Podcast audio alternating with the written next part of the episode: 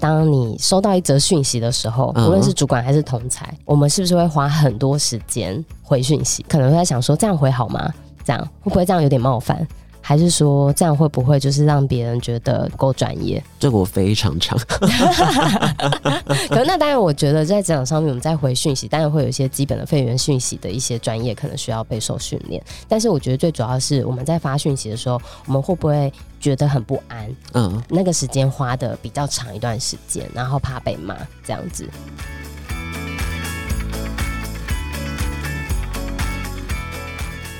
旅行者爱旅行未来，大家好，我是瑞，欢迎收听由 Urator 社人才媒合平台所制作的 Podcast 节目《职业旅行家》。你最近有在社群或报章杂志上听过心理安全感这个名词吗？或者如果你在职场上常常有不安全感的话，我们应该要如何辨别并且远离不安全感的来源，甚至采取行动去改善这样的职场环境呢？本周再次邀请到女人迷的伙伴，来自 NBD 部门的 DEI 特程专案企划 Tifa，她本身有具有职业咨询师的身份，今天就让 Tifa 来教大家如何辨别缺乏性安全感的有毒职场吧。Hello，大家好，我是 Tifa，我是女人迷的 NPD 部门，然后主要是负责课程研发跟设计，那同时也是一名职业咨询师。好，首先当然想问，什么是 NBD 部门？呃，其实 NBD 它本身就是一个新产品事业发展部，哦，就是 New Business Development。对，没错。哦，NBD 部门，所以我们最近在发展的新的产品，其中一个环节就是 DI 的课程。对，没错啊，我主要都是负责课程的设计啊，跟教案。然后其中有一堂其实确实也是跟心理安全感有关，所以我们都有在做深度的研究，跟把它纳入在一个成人的教育课程里面。OK，然后刚其实那个录音之前，我跟 Tifa 还有聊到另外一件事情，是我们两个今天声音都怪怪的。对，没错，因为我们两个都有过敏体质。对，而且最近天气变换，再加上有点 long COVID，对，没错。然后鼻涕往下沉到喉咙里面的红就会卡一些就是奇怪又咳不掉的东西。你讲的很细节，我想很多听众应该跟我们有有心有戚戚焉。对对对，就是各位过敏宝宝们，最近也要好好保重自己的身体，然后不要吹太多冷气，因为吹完冷气真的非常容易干燥跟眼睛干、眼睛痛。哎、你讲的完全是我这两天的现状。就大家大家都一样啊。那我们今天 先进入正题啦。就今天的话，其实跟大家聊聊心理安全感这一件事情。那我觉得首先还是先请 Tifa 用简单的语句跟听众朋友们解释一下，说，哎、什么是心理安全感？它背后的运作机制可能是什么样子？我觉得与其用说明的方式，嗯顺便来问一下听众跟瑞好。好，就是 开始考我，没错你们都很就是爱考人呢、没有，就让大家想一想，因为与其给答案，不如大家可以想想看这样子。嗯，呃，来猜猜看，你觉得 A 一个团队是他彼此尊重，然后也蛮乐于合作跟协作的，然后嗯沟通也很顺畅。然后 B 彼此就是很少沟通，然后个人可能对工作满意度也蛮低的。嗯，那你觉得 A 跟 B 团队哪一个他在工作中比较容易犯错呢？比较容易犯错。对，犯错率哪一个比较高？哦，犯错率应该是 B 吧？嗯，对，呃，很多人确实都会猜 B 没有错，可是事实上答案并不是 B，答案是 A 这样子。哦，，对，因为在哈佛商学院的，就是艾美蒙生，他其实是很知名在研究心理安全感的一名教授。嗯，他其实早期他在研究的时候，他是在医院里面，医生做一些医疗的实验的时候，他的缺失率跟犯错率的这件事情的关联性，有经过一个半年的调查，他很意外的发现，越强大的团队，他的犯错率越高。所以刚刚我们用这种就是。A、B 团队的这种反直觉的答案之下，其实你会发现，越愿意犯错的团队，代表说他愿意去展现他自己可能在第一个时间觉得不是很确定的时候，他可以拿出来提问。哦，所以这边的犯错率高，不一定是他真的就是把事情全部都做错或干嘛。对，他在里面有提到一点啦，就是呃，怎么样可以呃让自己在一个组织里面，当他提出一些很奇怪想法的时候，嗯嗯或者是说，呃，当他可能不是很确定他现在在做的事情的时候，他是愿意去公开去谈论自己不安或者是可能的失败。所以，当他敢于去做求助的时候，嗯也在帮助一个人他去思考跟去预防可能新的错误的产生。这样，哦，所以在组织心理安全感，他就会谈的东西是，呃，如何让一个团队里面，他在人际关系里面，他相对来讲会感觉到安全。哦，如果大家是愿意求助的话，那为什么犯错率会反而比较高？因为如果他在真正犯错之前，他都可以透过求助去让这些错误不要产生，不是？呃，其实如果我们反观来看 B 团队的话，嗯当他比较少去做，就是呃求助，或者是说去做协作的时候，嗯他其实会埋在心里比较多，啊，所以他可能不见得会有很多。或者他只做他确定会做的对没错事情所以当他不是很确定或他要去做的事情的时候，他可能就会隐藏他的错误，哦，他可能就不会提出来，所以他就比较容易墨守成规。嗯所以当他在谈一个就是强大的团队，他的嗯犯错率是相对来讲其实是高的，但他的高并不是指说他一直在旧的事情上面一直犯错，哦而是他们会愿意去尝试实验性可能的失败，哦，然后也愿意去提出一些可能的求救。哦，所以这边的犯错率这一件事情，它背后的错误可能组成是不太一样的。对，，没错但。如果是一个犯错率算比较高，但是它达到的绩效不一定是因为犯错率比较高而比较差的，反而可能是更好的，因为它有累积了很多其实好的，可以得出更好的结论的对没错误这样子。哦，可以理解了。如果那心理安全感，可能它定义上面可能会是指的是什么呢？如果要用一句话来定义嗯就是心理安全感的话，呃，在《爱美怀生》它里面有提到一句，也是我自己非常喜欢的一句话，就是你是很愿意在人际关系中去敢于冒险的。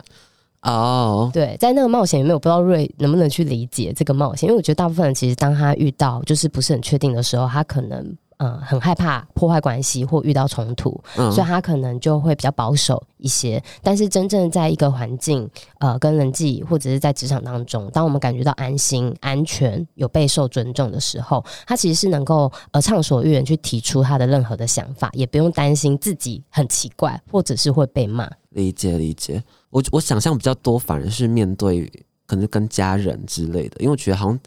这一块其实也是会有一些心理安全感相关的艺术，比如说你敢不敢对你的父母去提供一些劝诫，或者是之类，嗯就是他你你知道他听到的反应会是什么样子？对，其实呃，我觉得反而在家庭里面可能是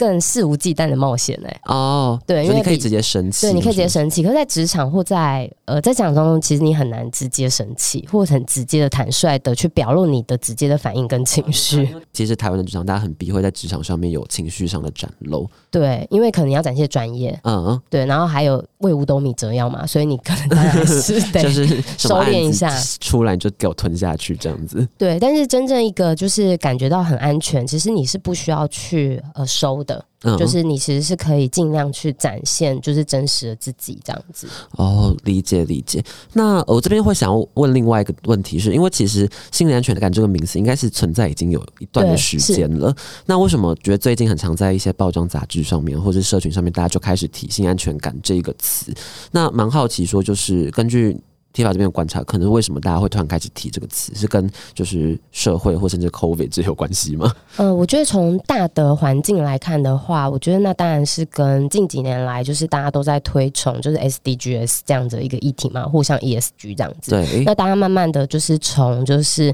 呃 ESG 的 E 就是已经走得越来越成熟，就是无论是减碳还是说呃环保的议题这些东西的意识，但也慢慢的在这个意识里面在朝向下一个阶段。这个阶段其实是 SDGs 它里面在谈的，就是他希望不要遗漏任何的人，嗯，所以大家也开始在往这个方向去走。那这个其实是在大环境下。那第二个，其实我觉得是在不同的世代上面，其实每个人追求价值观很不一样。嗯例如说，呃，五六年级生可能的领导方式是比较相对于威权、父权的这种呃军事的教育，但是对于现在的就是七八年，甚至是现在的九年级生即将要来临的状况下的话，其实他们对于追求的工作价值其实是很不一样的。他们可能想要追求的是工作跟生活是平衡的，但过往像我们的父母，可能也许没有在追求工作生活平衡，就是嗯只要赚钱。把钱拿回家就好了，这样子。所以，在不同世代，他追求的价值不同，所以他们期待被对待的方式也会开始有所不同，这样子。所以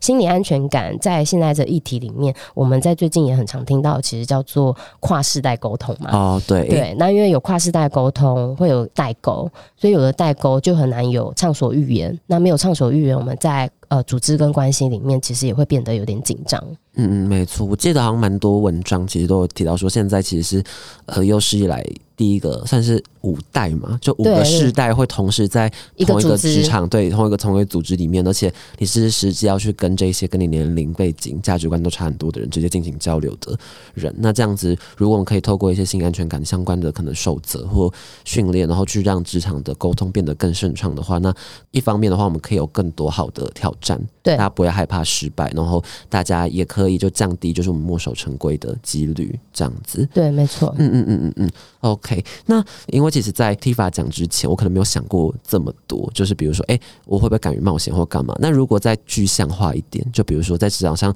如果当我们产生了哪些念头的时候，可能就代表说，哎、这个职场可能提供你的性安全感可能不够足够，会让你产生这样的想法或念头或恐惧之类的。如果我们从一个环境跟职场的情境里面，就是当你收到一则讯息的时候，嗯无论是主管还是同才，对，就是我们是不是会花很多时间回讯息？嗯，就是可能因为可能会在想说，这样回好吗？这样会不会这样有点冒犯？还是说这样会不会就是让别人觉得就是我不够专业？这个我非常常。可是那当然，我觉得在职场上面，我们在回讯息，当然会有一些基本的废员讯息的一些专业可能需要备受训练。但是我觉得最主要是我们在发讯息的时候，我们会不会呃觉得很不安？嗯那个时间花的比较长一段时间，然后怕被骂这样子，这是一种情景。另外一种就是我们在会议中，因为在职场最容易发生，其实在会议，我能不能去表达我心里想要表达的想法，还是呃，当别人在问我问题的时候，我其实觉得干脆不要回答比较好，因为他等一下又会反驳我，不如我就不要说、这样子。对，那这些这些现象，其实它都是在呃，在让我们看到说，其实在这个组织里面，可能没有办法让一个人畅所欲言的去表达他的意见跟想法，特别是如果是创意型的工作项目的话，它其实更需要的是大家畅所欲言。对，对，但如果没办法，你就会发现在这个组织里面，可能他的呃意见其实是比较单一的。嗯，我觉得这个还蛮明显的，因为像如果一些创意型的工作，它一定会有 brainstorming 的过程嘛。但如果 brainstorming 不是真的 brainstorming，任何言论出来你都要自我审查，就是你讲出口之前说啊，可能预算不够啊，可能老板不会喜欢之类的，对，然后每次都被反驳，啊，每次老板都用他的意见，这样、久而久之 就会那叫什么习得性无助。对，直接安静躺平。对，理解。那如果换到是，就比如说，因为通常可能是同事或管理者，可能会让你有这样子的感觉。那没有办法提供你足够性安全感的，就是这样子的伙伴，可能会有哪些特点或哪些表现形式，会让你觉得却步呢？呃，你你是指说，就是对方做了什么，让我会觉得我可能更容易没有心理安全感吗？对，其实我们都会说，可能行为它比较多是语言讯息再加非语言讯息。嗯，对，有时候那一句话可能是对的。例如说，我觉得你刚刚这个东西做的很烂，这样嗯，就是如果我们是这么直接的话，那当然他可能就会吓到。对对，，那他可能需要会需要做一些铺陈，才会让这件事情变得比较舒服跟合理这样子。对，所以我会认为说，怎么样去呃，我觉得看看别人之前，其实不如就是先来检视自己，就是我平常在跟别人互动跟对话的时候，我是不是呃都没有听别人把话说完，我就直接给意见，因为这个可能也很容易造成。让对方没有安全感。那当然反之，例如说瑞每次都不听我把话说完，就直接打断我，我可能也会觉得很没有安全感。就没有办法好好把我自己的想法表述完对，我可能会对我可能会觉得你根本就不懂我，嗯然后你就给我任何的意见，你就直接下判断、下指令，其实会很容易造成不服。那这个互动长久之下，就很容易让一个人就是他以后都不表达自己的想法，我不如就直接问你问题，然后你给我答案就好。嗯，对，那这个一定也不会是一个团团队里面期待，就是每个人他的效能是长这个样子。对，我我还蛮认同的，就是其实就有点像谈恋爱嘛，就是对，没错，对，就是你应该说你自己呃，先拥有好的沟通特质，不然就求职市场就是婚礼市场有好沟通，但会受欢迎。那这样子有相应特质，会对这个东西感到注重跟在乎，他喜欢互相尊重的人，基本上自然也会找上你。对，是，嗯嗯嗯嗯，而且我刚，但我刚其实在想另外一件事情，就是。因为刚刚其实 Tifa 提到说，其实沟通有时候是语言讯息加非语言讯息，像比如说有些太冲击性的，事情，你得要先铺陈，或者是你要想办法，你的表情或干嘛肯定要和缓一点，不要让语言的冲击加上其他的冲击给听话的另一方感到说，哦，我真做的非常烂之类的。但是其实性安全感还有一个点特点，其实就是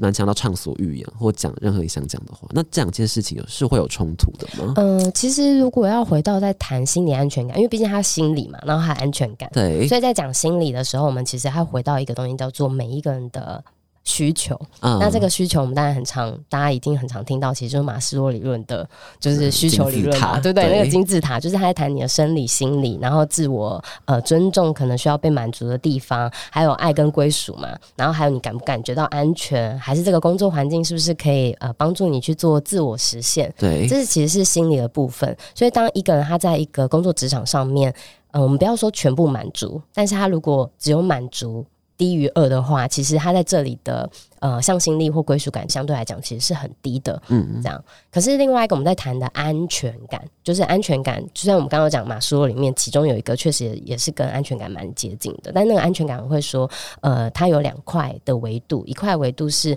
别人有没有给我安全感。这样，然后另外一个是我对自己有没有足够的安全感，哦，对，然后那个安全感，如果我们放在职场来谈的话，很多时候是，呃，我对工作的能力、对自己的专业没有安全感。对，那新鲜人比较容易没有安全感。嗯 对，但是如果你已经工作长期超过五六年以上，如果还是对自身可能没有安全感的话，他可能还是会看啦。一个就是我的工作的经验是不是有呃足够愿意去挑战跟去自我冒险。那但另外一块，我觉得也比较像是会不会是过往的一些不好的经验，让自己处在没有安全感的位置。所以即使我遇到一个对的公司，我还是依然感觉到没有安全感。所以我觉得是两两块东西，其实都很需要去思考的。哦，所以如果是套用到刚刚那个情境里面，就是有时候你的同事可能是真的是用比较相对温和的方式，但是他可能讲的是一个比较真实的意见。但如果今天的情况是你自己对自己没有安全感，嗯你可能就会走心，或者是可能会有些应激反应，就说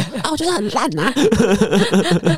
如果讲到这个的话，我就其实如果要再更贴近一点，就是大家现在比较在谈的，其实就是成长性的思维。嗯，对，就是成长性的思维，它其实在谈的东西，其实是他这个人的心理素质是高的，可是他对他的工作要求其实也有一定的水准。嗯嗯对，就是我不能只有就是哦心理啊、呃很好，然后跟别人关系都建立很好，可是工作的标准很低，那你就会发现就很散漫。那如果你是对于工作要求很高，可是你对自己心理的安全感其实是低的话，你就会发现你很焦虑。嗯对，那我们都会说，我们怎么样慢慢移动到，就是呃，我自己的心理素质，就是安全感，对自己、对环境。那当然，环境如果也正好是一个安全感很够，我就觉得那是很棒的一个呃时间点。那当然，另外一块就是我对自己的心理安全感足够的状况下的话，我对我自自己的工作要求也有逐步的在做进步的话，那我就会慢慢朝向一个比较成长的阶段。所以我们会谈说，其实呃，成长性的思维其实跟心理安全感有非常大的息息相关。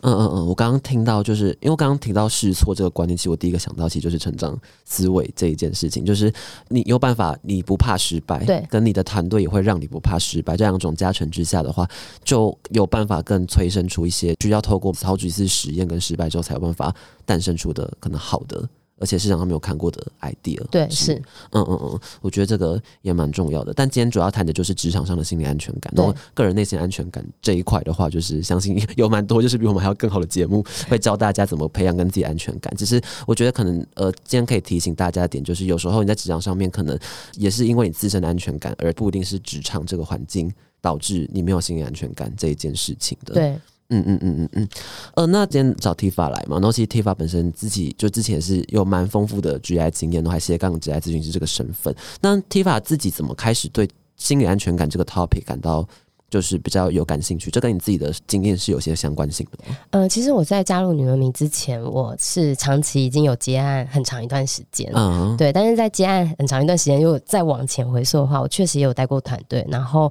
呃，中间之所以后来只专注在做自由结案这个议题，其实也是来自于呃，我发现其实，在有人的环境里面，相对来讲其实是很复杂，所以有点畏惧跟人、一起太长的一起工作。哦，对，然后在组组织文化底下，呃，也有一些不好的感受经验，所以呃，后来开始比较关注心理安全感，其实反而是放在自己在接案的时候，怎么样可以选自己的合作的业主。然后让自己可以舒畅的一起工作，然后到后来就是开始在更加重视，去相信真的有组织团队是有重视以人为本的工作团队。我觉得这件事情是一个呃，如果有一些听众他其实是比较属于。呃，在待在新创团队或者是自由接案的话，应该会蛮有感觉。就是对于呃太多呃人的环境跟地方，都会感觉蛮畏惧的这样子。嗯嗯嗯，我觉得因为我们。听众还是以会投递我们站上职缺，可能新创啊，或者那种比较年轻的组织团队的听众为主，所以我相信大家对这一段应该蛮有感受的。那也蛮好奇，说就是有哪些特定的故事让 Tifa 就是觉得说天哪，就是怎么会有这样子的？呃，我先讲，我有两个故事可以分享。我先讲一个，就是呃，我早期在第一份工作的工作经验，其实我待了八年，然后我是做业务的工作，很久哎。对，然后我非常喜欢公司的文化，然后人也都非常好，其实就是一个呃。就是人人人的部分都很棒的地方，但是人的部分很棒的地方，还是会有一些些部分其实跟自己有所抵触的。当时我有遇到一个经验，其实就是最近大家蛮常在分享的 “me too” 的事件嗯，对。然后，但是我没有真的遭受到身体的伤害，这样，不过也确实在呃心理上面有造成还蛮大的影响。呃，我在遇到就是类 “me too” 事件的时候，就是让自己感觉到不舒服的事件，后来我第一个时间。其实是有跟我的呃主管往上呈报，但我第一个时间的被接收到的反应是息事宁人吧？哦，对，然后给对方台阶下，用半开玩笑的方式回应他，让他有一些台阶，这样。然后因为那时候你还很年轻，还小，嗯，然后也就觉得哦，好吧，因为我也觉得很尴尬，然后很不知道怎么处理，嗯，这样。然后这个事件后，在公司里面还是看见，就是你的主管的主管一样在表扬你的这个主管，但是他对你有造成了一些不好的感受跟影响。但我整理一下，所以是你的主管对你做了这样子的事情，然后但是你的主管的主管。叫我息息事宁人这样，然后他还是继续表扬他的工作表现之类的。对，然后我觉得在那个年纪之下，会觉得哦，好冲击哦。就怎么会发生这样的事情？对，因为可能你可能当时我的主管他在当当下，呃，也对我来说其实是一个很重要的 role model，嗯，所以其实有被打破。就是在这个印象的价值观的冲击，所以三观有一点被影响了。所以在三观被影响之下，我觉得它影响的层面其实是很隐形的。这个隐形是呃，你的工作的焦点开始会转移，对你可能会想要觉得不公平、不正义，然后所以你的工作已经会开始转移到就是可能，哎，那我要怎么做可以达到正义？对于成功的定义就变成是说，你需要呃爬到某一个位阶，你说话才会很大声，因为你现在很小，所以没有人会听。应该说，就是因为我现在的权力还不够大，所以这种事情发生，我才没有办法讲话。对，没错，所以我必须得息事宁人。所以那个时候就觉得，哎，好受影响哦。哦，那应该说发生之后，大概过多久你就决定转换工作或跑道？其实那个时候也是，我觉得当时没有像现在这么成熟，就是可以很勇敢的去谈，就是这些事情。对，然后你可能并不知道这个东西原来叫做性骚扰哦，这样，所以呃，其实真的是过了很久以后，才真的发现哦，自己原来曾经被受性骚扰过，然后再回溯那个工作职场经验，才会知道说为什么后来我选择呃自自由结案。而不是继续待在团队，是因为我觉得太多人环境都太复杂，然后都不会好好被对待，然后网上呈报的人其实都没有什么用，这样子。哦，我觉得这还蛮妙的，就有点像是说你的确受了伤害，但你当初你是把它归咎于一个，就像刚讲，就是我不够努力，我不够有权势这样子外部的归因，但是你的身体嘛或干嘛，就反正。Eventually，你还是会选择要离开那个职场，对，是之类，就是其实有点像是你意识还没有意识到，但是你的身体或你的本能已经先帮你做了这样子的决定。也可以说是，当一件事情它没有被好好被处理的时候，你会开始质疑，就是所所有主管他在谈的文化价值观啊，然后在这些你就会觉得是。呃，bullshit 的状态下，然后你就很难，你就对对对，你就很难在。我觉得是你的专注力就已经不会是单纯的只有在工作上，你会被转移，你会被分心，嗯，然后那样子也会影响到一个工作人的他的工作绩效跟表现，会有非常大的影响。嗯嗯嗯，理解理解理解。OK，所以其实这个故事当初就是对你算造成蛮大的。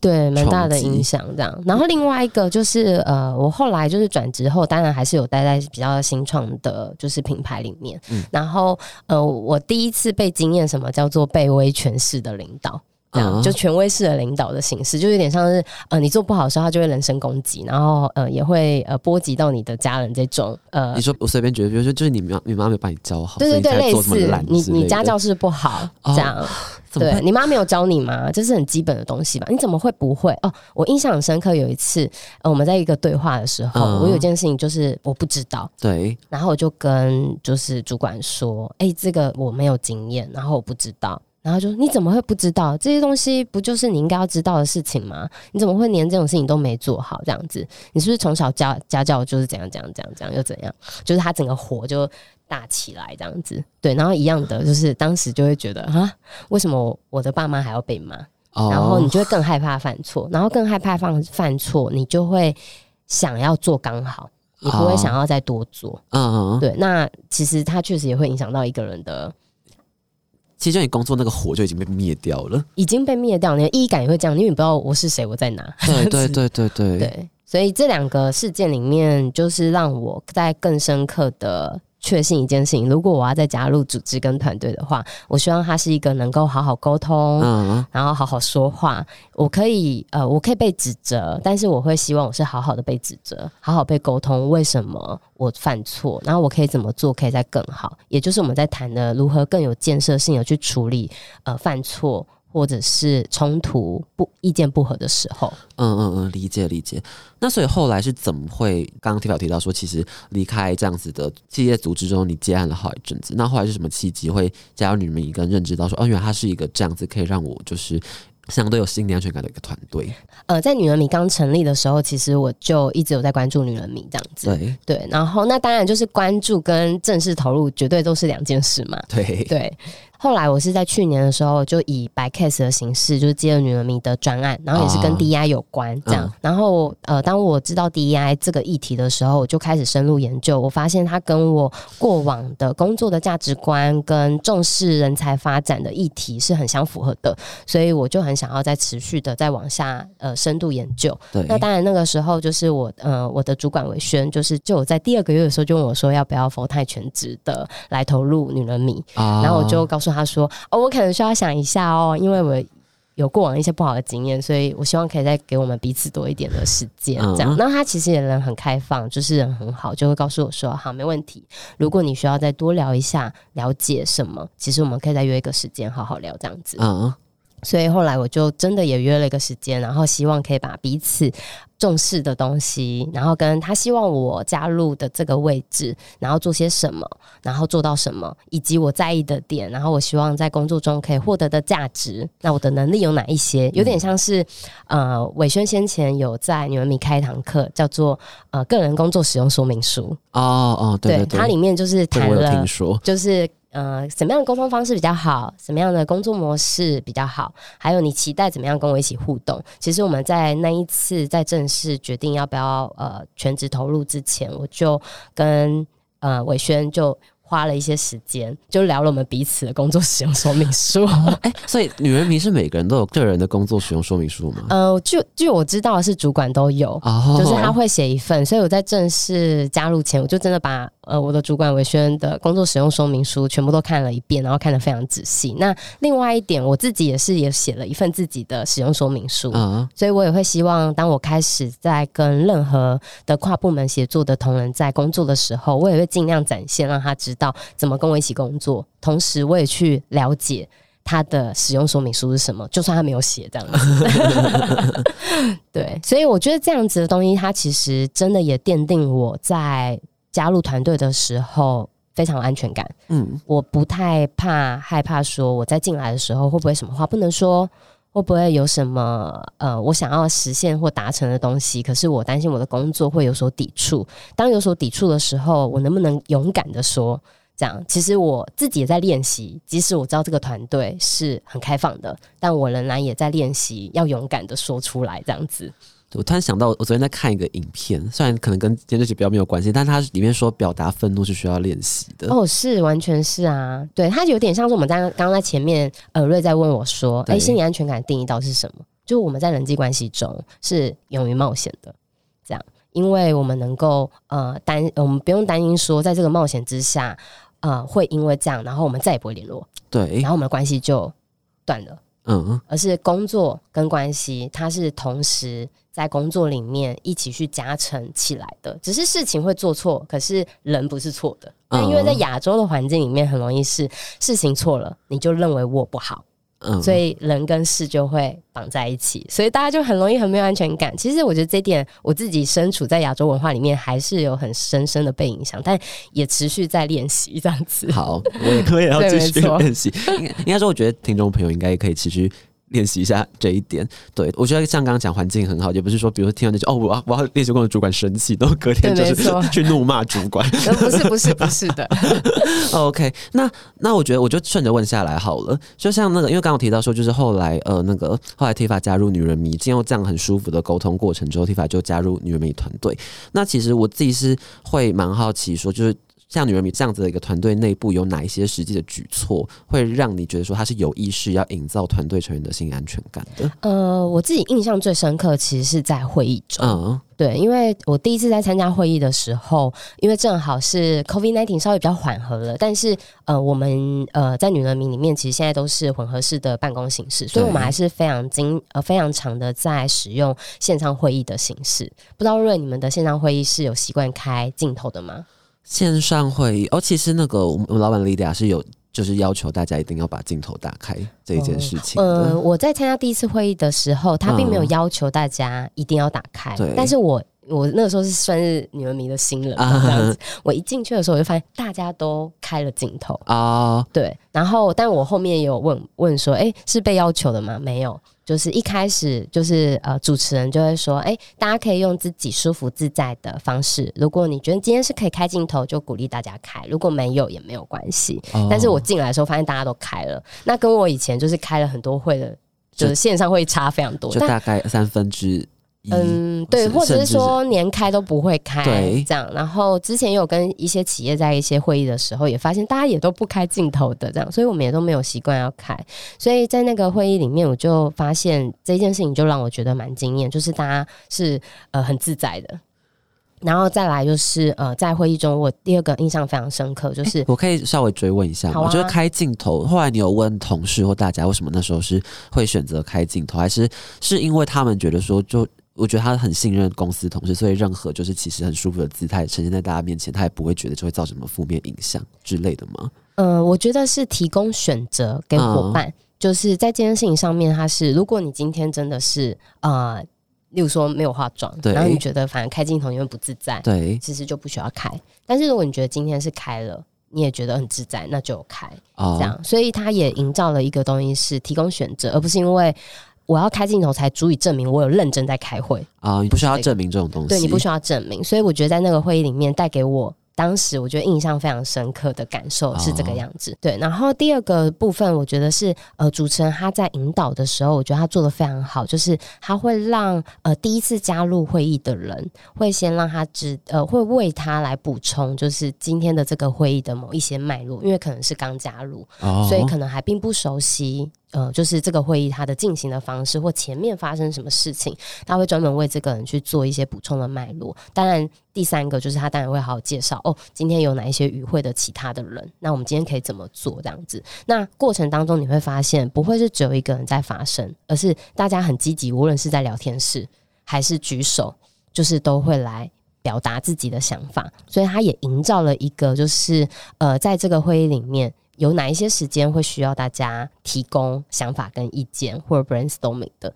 那哪一些时间点，他甚至鼓励，诶，如果你有不一样的想法，那你也可以就是提出来。所以这个是在团体会议，我印象还蛮深刻的。那刚在讲的同时，我又突然想到另外一个小的、非常小的案例，也是跟会议有关。我记得有一次，就是呃，我在跟一个跨部门在协作的时候。他其实想要跟我讨论能不能请我帮一个忙这样子，但因为一般可能过往我的经验很多都是，诶，最近有什么什么东西需要你协助，那你这个时间你就放下来，你就来协助这件事情，通常就只能接受这个任务这样子。但是在那次的那个呃小的会议里面，他就问我说：“诶，我想跟你讨论，呃，就是呃最近的一个工作，然后但是我想先确认，不晓得你的时间是不是可行的？那我先提出来，你可以先听听看。那如果你觉得呃这个项目是你没办法承接，也没有关系。就是当他有一个这个 前言的时候，我觉得对于就是在接收新的任务或听起来要是要增加工作量的状况下的时候，我觉得都会舒服蛮多的。哦，就不会有人说要跟你讨论一个东西，然后 然后就啪啪啪就很奖励一堆对，话或者是说就直接指派任务给你，哎、你就记得要去做这件事情哦，这样子。嗯其实这些都是在生呃日常，就是职场的日常会议或对话里面，呃，还是说我们要交付呃工作分配的时候，它其实都是很微小的很。细微的习惯。，对，可是这些微小，它都建立了这个组织团队的心理安全感的程度，是不是能够越来越展开，还是越来越缩？嗯这样嗯，，例如说，我们刚进去一间新的公司，无论你是新人还是你是呃资深在，但是在今天公司的新人，一开始大家都是满腔热血的，就是来到一个新的环境。对，但是为什么会越来越缩？我觉得这个其实是很值得可以去思考的是，这个空间、这个团队，还是我自己没有足够给予这个团队有足够的安全感，所以我的人的流失率一直都很高。嗯，还是说，哎、大家都能够留住，甚至能够看见他的潜力跟潜能，他不会只有呃很保守的只做他工作交代的事情，对，他也很愿意去丢出不是他这个部门的想法，然后给其他部门一些 idea，甚至他愿意说，哎、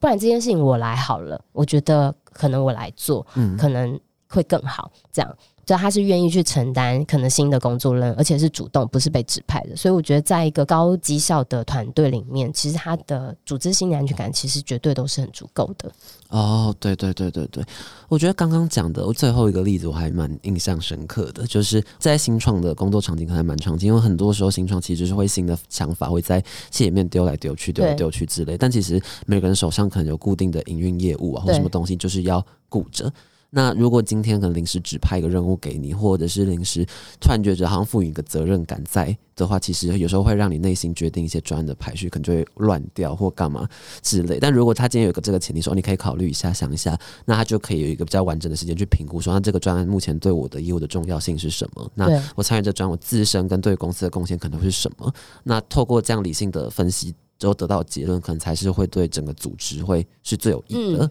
那因为其实我们的听众可能有一部分也是企业的人资伙伴，甚至是企业主管等等的。那其实、呃我觉得有些企业可能会认为说，哎、其营造心理安全感这样子的事情，一方面它呃相对来说比较抽象一点，就它不像是说，比如说你就是性骚扰防治法，你就是要进去，然后什么事不能做，什么事情可以做之类。因为这个东西需要组织很长期的共识跟讨论，甚至文化意识是要植入到组织每个人的心里面的行为的这种方面的事情，其实有时候你要下达一个确切的执行指令，其实蛮难的，这可能是一个点。然后第二个点是说，如果今天你需要呃在企业里面推动这样的事情的话，那你可能就会被质疑说这个东西跟确切业务目标的关联性嗯，高不高之类。那为什么我们要花 effort 或鼓励大家，甚至花企业资源去让大家注重这一件事情之类的，就可能是会被挑战的。那蛮好奇说 T 法关于这一块的想法。呃，我觉得在这一块里面，如果是从呃人资跟组织的角度上面，就是为什么要去推动组织心理安全感，以及那它跟我们的绩效到底有没有什么样的关联？对，对，那我觉得关于这一题的话，我觉得还是可以从两个面向啦。就是当然第一个面向其实是从呃我们刚刚在讲到的，就是呃成长性思维的这件事情。我觉得每一个团队的 leader。就是只要无论你是真的有带人主管还是非带人主管，我自呃你自己是不是也自身自己自诩是一个 leader 的领导者？我觉得其实是蛮重要。那这在这个领导者之下，你就可以问问自己：你期待你的伙伴是成长性思维的团队，还是僵固性的啊，伙伴墨守成规，对，就是当然明白一点讲，就是你希望是神队友还是猪队友，对不对？那呃，无论呃，相信每个人都希望说，哦，我的伙伴都是神队友，都可以帮补自己，然后我做你不能做的，然后你做我不能做的，或者是说，哎，虽然我们可能这件事情都不会，可是我们一起来学习，一起来找就是解决的方案。我相信大家每个人都期待遇到的 partner 都是。这样子的氛围跟这样子的关系，所以呃，返回来谈为什么成长性的思维，它其实相对来说，其实是每个人都需要建立的这个 mindset，但它就会需要时间。就像我们刚刚一直在重复在谈的，就是这个成长性思维，它其实就是建立两两个维度上嘛，一个就是我对自己的心理安全感足不足够，然后那当然另外一块就是我对环境的组织安全感嘛，对不对？对，那另外一块就是，哎、我的工作能力是不是能够慢慢的承接上？这样，那我可能需要给予自己足够的时间去承接这个我期待的工作能力。所以，当他能够就是有意识的去建立在这两块的时候，呃。我认为在这个 team 里面，其实一定是会成长的。那反观来想，一件事情是，我的团队全部都是僵固性思维的，然后大家也因为僵固性，大家都很保守，所以每个人都只各做各的事情。那其实你就会发现说，当问题来了需要解决的时候，没有人要挺身而出，对，挺身而出。对，那他就以主管来说不够优秀，以人资来说，可能这个人可能就要走了，或者是老板也要废掉他了。对，这样，那我就要再找新的人才。所以，当我期待要找到优秀人才这件事情，对于一个优秀人才来讲，我相信瑞一定也是优秀人才，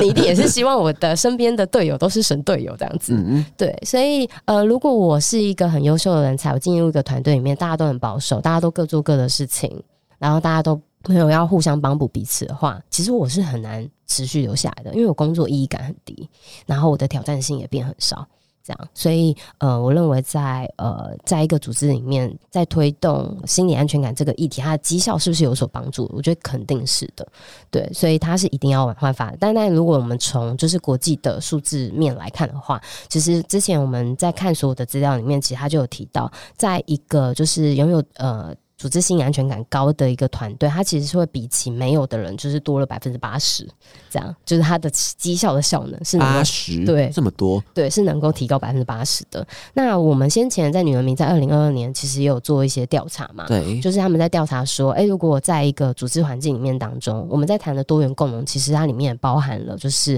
呃要有组织心理安全感这样子的一个 mindset。我们也发现说，其实，在台湾实际。将近九成希望在我们的组织里面是有多元共融的意识，是有心理安全感的。那反之，我们当然也有调查，实际你在待的企业里面当中，大概只有多少有让你觉得有安全感呢？其实真的非常低。多少呢？你猜猜看。刚刚讲。九十趴的人希望有，希望是有的。那是不会十趴，就是刚好加起来一百，就是大概不到两成。对，所以其实，在台湾亚洲环境里面，它确实有它可以就是努力的地方。但呃，我知道其实是有非常多人其实开始非常重视以人为本的企业文化，所以他们也开始很努力在做一些推动。所以无论是主管级的还是个人，其实他都需要两边的动能一起努力，他才有可能去转动跟去反转我们过往的比较偏向。威权形式的领导形式，或者是领导风范这样子。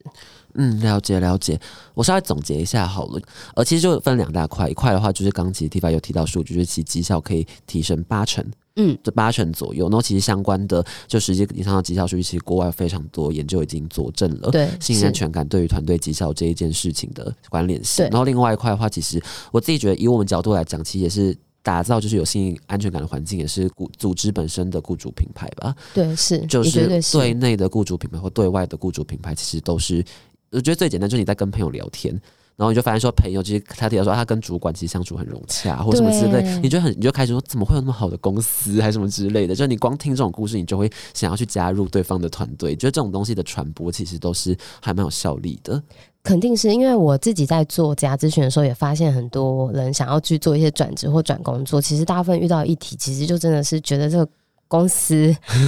能给自己的发挥空间很有限。那为什么有限？因为可能团队里面。可能是主管的领导方方式，另外一块就是这个氛围，就是大家都很墨守成规，这是我们很常遇到的议题。这样子，对对啊，所以怎么样去做一些打破，我都会说，呃，如果你是领导者，其实你可以开始很有意识的去自我检视自己有哪一些行为，可能是会让呃伙伴们感觉到很没有安全感的。当然，如果你是个人本身的话，我反而会鼓励你就自诩自己成为领导者，然后建立所谓的就是成长性的思。思维先从自己去建立好的工作环境，你可以从开会开始。我觉得开会是一个我们日常很常见的一个情境，对对。然后呃，学会让自己跟对方都能够畅所欲言，收集到很多多方的建议，然后帮助自己的可能工作的某一个专案可以更成功。我觉得那都是很棒的。我觉得这种实践，我好像有点像上次跟 Mercy 聊的方向一样，就是它就是一个进行式，对，没错。然后这种进行式就是你可以很微观的实践在你生活、工作日常里面的。每个角落是开会跟同事讨论你的业务交办什么之类，其实都可以实践这样子替别人建立性安全感的姿态。那这样子，我觉得其实人都是会有那种 sensing，就是他察觉到你在用这种方式慢慢在改变职场，他可能也会觉得说，哦，你可能需要这样子。然后我我也觉得这样感受很好，那我也愿意用同样的方式也对待你。对，嗯，是。你刚刚讲一个真的很棒，对啊，就是用我们期待呃别人对待我们的方式去对待别人，嗯，那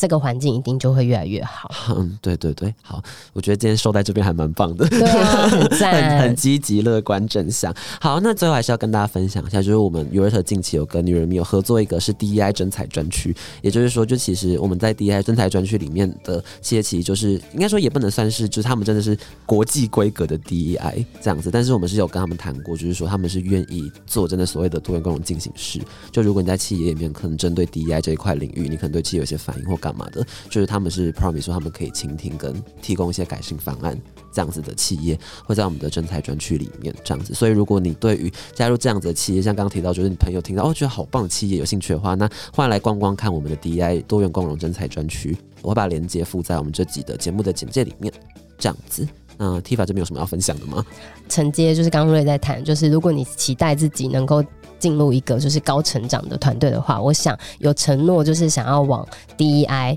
就是方向努力的企业，肯定是要到就是 e r a t 那边的专区可以去看一看这样子，对，因为这样才可以过一个幸福快乐、心理又健康的环境这样子。还可以成长。对，没错。然后，如果听众有感兴趣的话，我们在呃近期也即将就是要推出我们的职场大调查，所以如果你也想要知道就是职场的实际的现况的话的，我们的调查结果就即将要上线。好好好好，那就欢迎大家来专区看优秀的企业，跟去阅读女人迷的这场大调查，这样子。那我们今天的节目就到这边告个尾声，我们就一起跟听众朋友们说声拜拜，大家拜拜。拜拜。